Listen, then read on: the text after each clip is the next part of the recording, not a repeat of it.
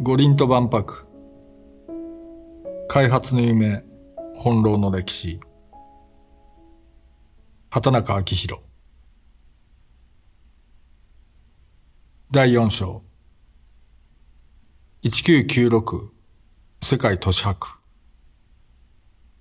5開催中止へ。鈴木都政の4期目はバブル崩壊の影響もあり財政がさらに悪化。東京フロンティアも計画縮小。2年延期と見直した上でも、博覧会の開催に対して批判的な空気が広がっていった。そうした状況下で、東京フロンティアが世界都市博覧会として再浮上したのは、環境デザイナーの泉信也や、西洋史学者の木村正三郎などが総合プロデューサーに就任した1993年頃からだった。なお、都市博には、高度情報社会に向けて、マルチメディアの実験をする博覧会を目指すという側面があった。東京都は郵政省、民間企業と共同で、当時建設中のテレコムセンターにマルチメディアの実験センターを置き、光ファイバーケーブルや衛星通信によって会場と都庁、都立病院、学校、住宅、オフィスなどを結んで、次世代 CATV、ビデオオンデマンド、オンラインショッピング、カラオケオンデマンド、遠隔教育、遠隔健康相談、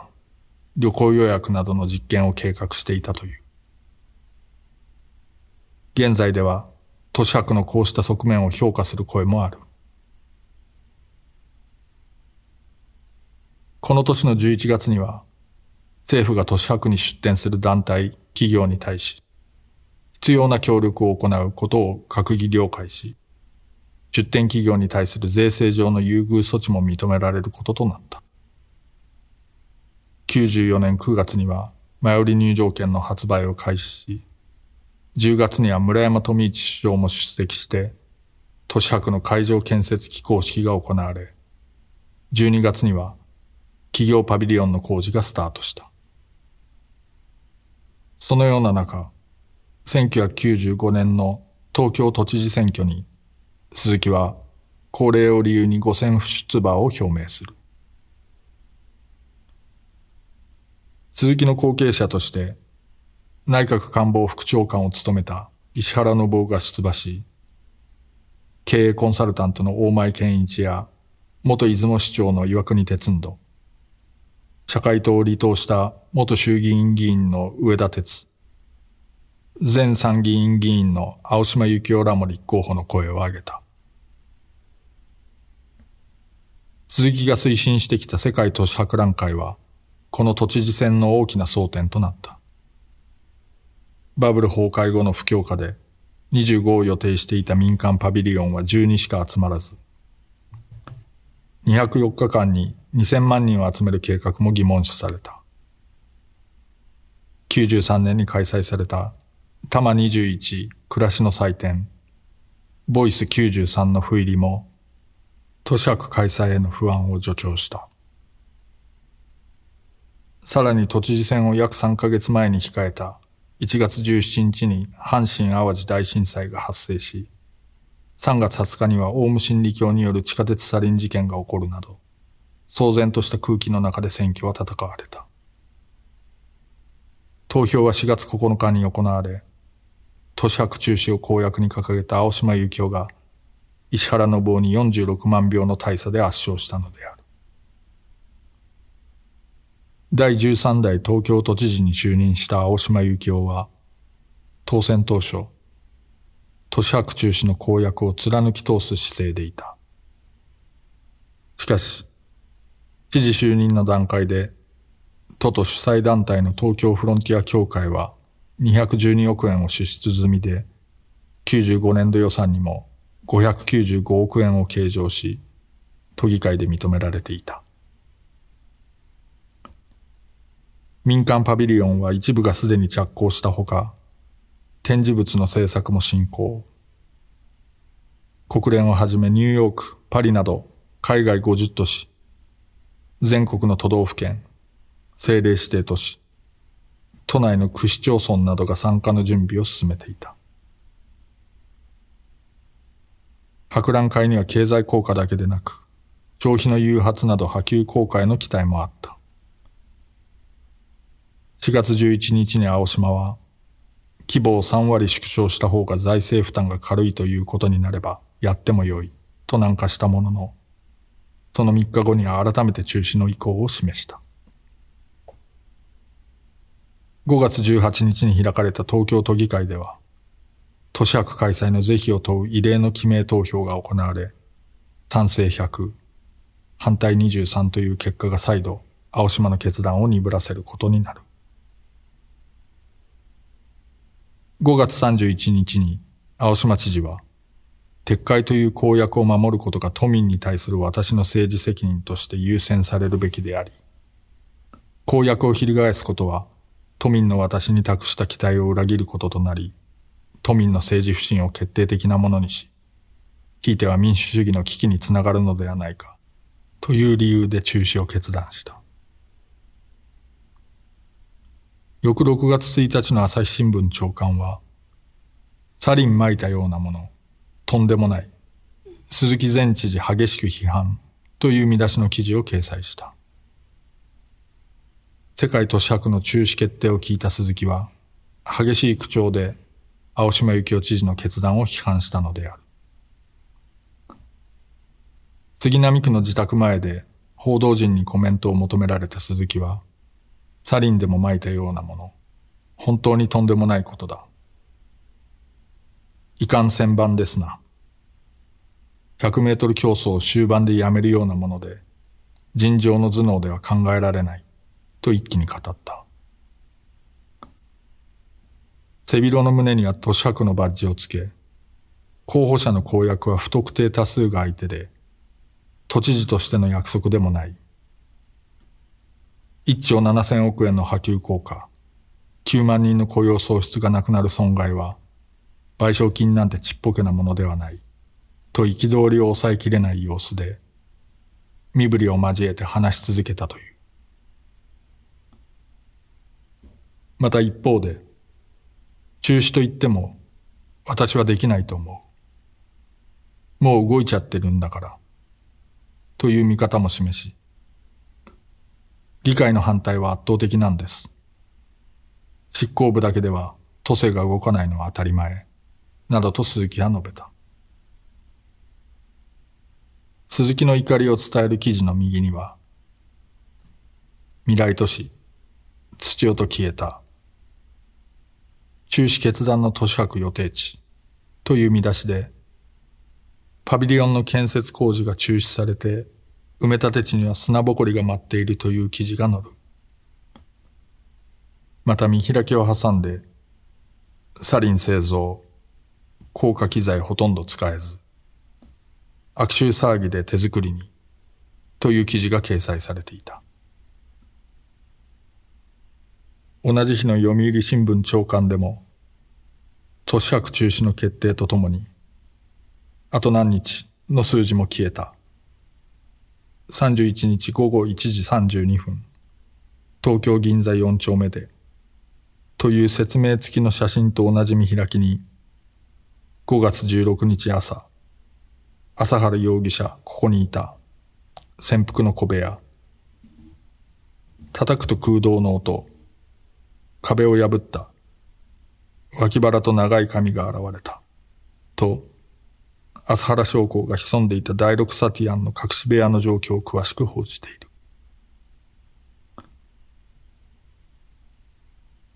東京新聞7月20日の朝刊に掲載された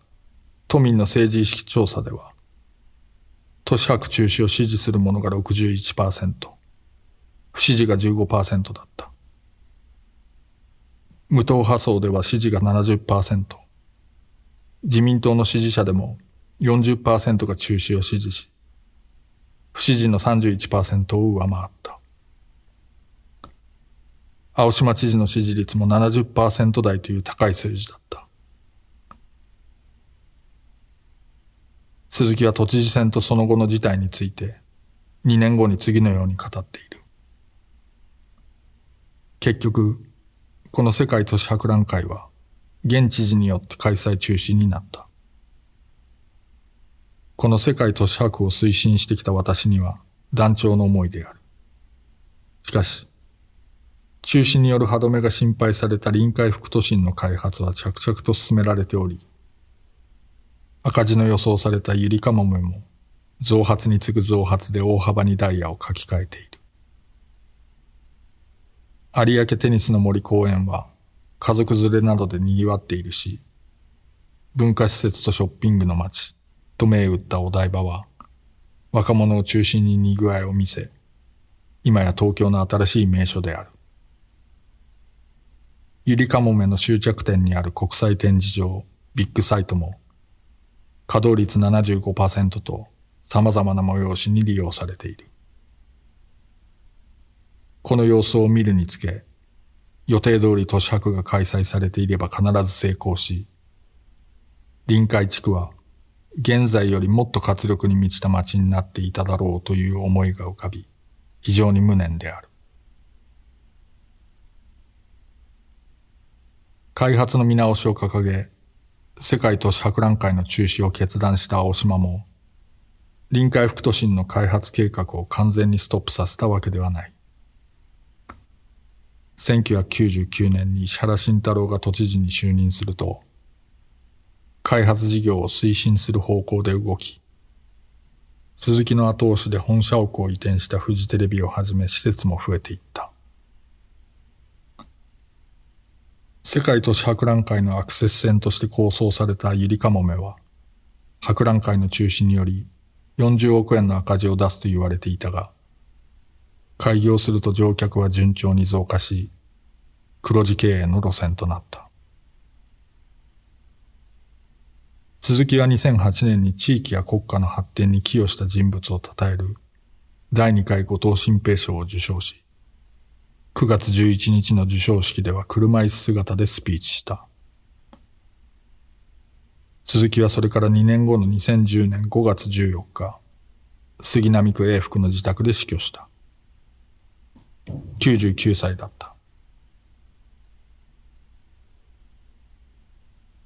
1996年に予定されていた世界都市博覧会が中止になった後、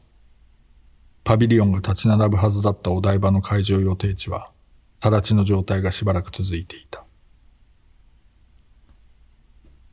荒涼とした予定地の向こうには、いかにも近未来的な丹下健三設計のフジテレビ本社ビルが見え、その光景は風情を醸し出していた。写真家の荒木信義は、お台場の空き地に女性を立たせて、東京の世紀末の風物のように撮影した。こうした写真は、ヨーロッパで行われた荒木の個展で、欧米人に好評を博した。彼らは、荒木が撮影した湾岸風景の中に、新しいジャポニズムを読み取ろうとしたのだろう。10年ほど前から目にする機会が多くなったクールジャパンも、フラットかつ艶やかな江戸的文化と現代の日本のカルチャーが地続きであることを前提に楽しみ、めでようとする意識が根底にある。さらにそこには、キッチュや皮肉な笑いも伴うことだろう。リドリー・スコット監督のブレードランナーのわい雑な未来都市が、新宿をイメージしていることを多くの人が認識し得たのは、こうした文脈を共有していたからだろう。都市博中止が発表されてから約1年後の1996年5月、荒木は当時平凡社から刊行中だった個人全集の第6巻、東京小説を発表している。荒木の東京写真を集大成した287ページに及ぶ分厚い写真集の最後の一枚は、不穏な空の下、テレコムセンターの向こうにフジテレビ本社ビルが見える臨海の光景だった。なお、この写真集の解説は磯崎新による小説を一人語りするシャーマンという文章である。都市博には戦術したように高度情報社会に向けてマルチメディアの実験をする博覧会という側面があった。これに対して、三章で丹下建造論を紹介した松山巌は、都市博中止決定の直後にこんな風に語っていた。都市博以前のテレポート構想についても、これは情報化社会の中で新しい都市を作る必要性から出てきたのですが、現実にオフィスは今や余っている。それに、本当の情報化社会であれば、必ずしも固定された土地にオフィスを作る必要性はないのではないか。つまり、土地、建物という土木的な政策と情報化との間には矛盾があるのです。松山が抱いた情報化社会の到来と土木的イベントとの矛盾。あるいは新しい時代にオフィスは必要であるのかという問題提起は、四半世紀近く経った今、一層現実的なものとなっている。しかし一方で、都市博が開催されるはずだったお台場は順調に発展し、楽天的で空虚な歓声が聞こえてくるばかりだ。そして、鈴木が抱いた開発の夢は叶わずに終わったが、博覧会の誘惑は人々を捉えて離さず、都市博が中心になった後も、繰り返し浮上していくのである。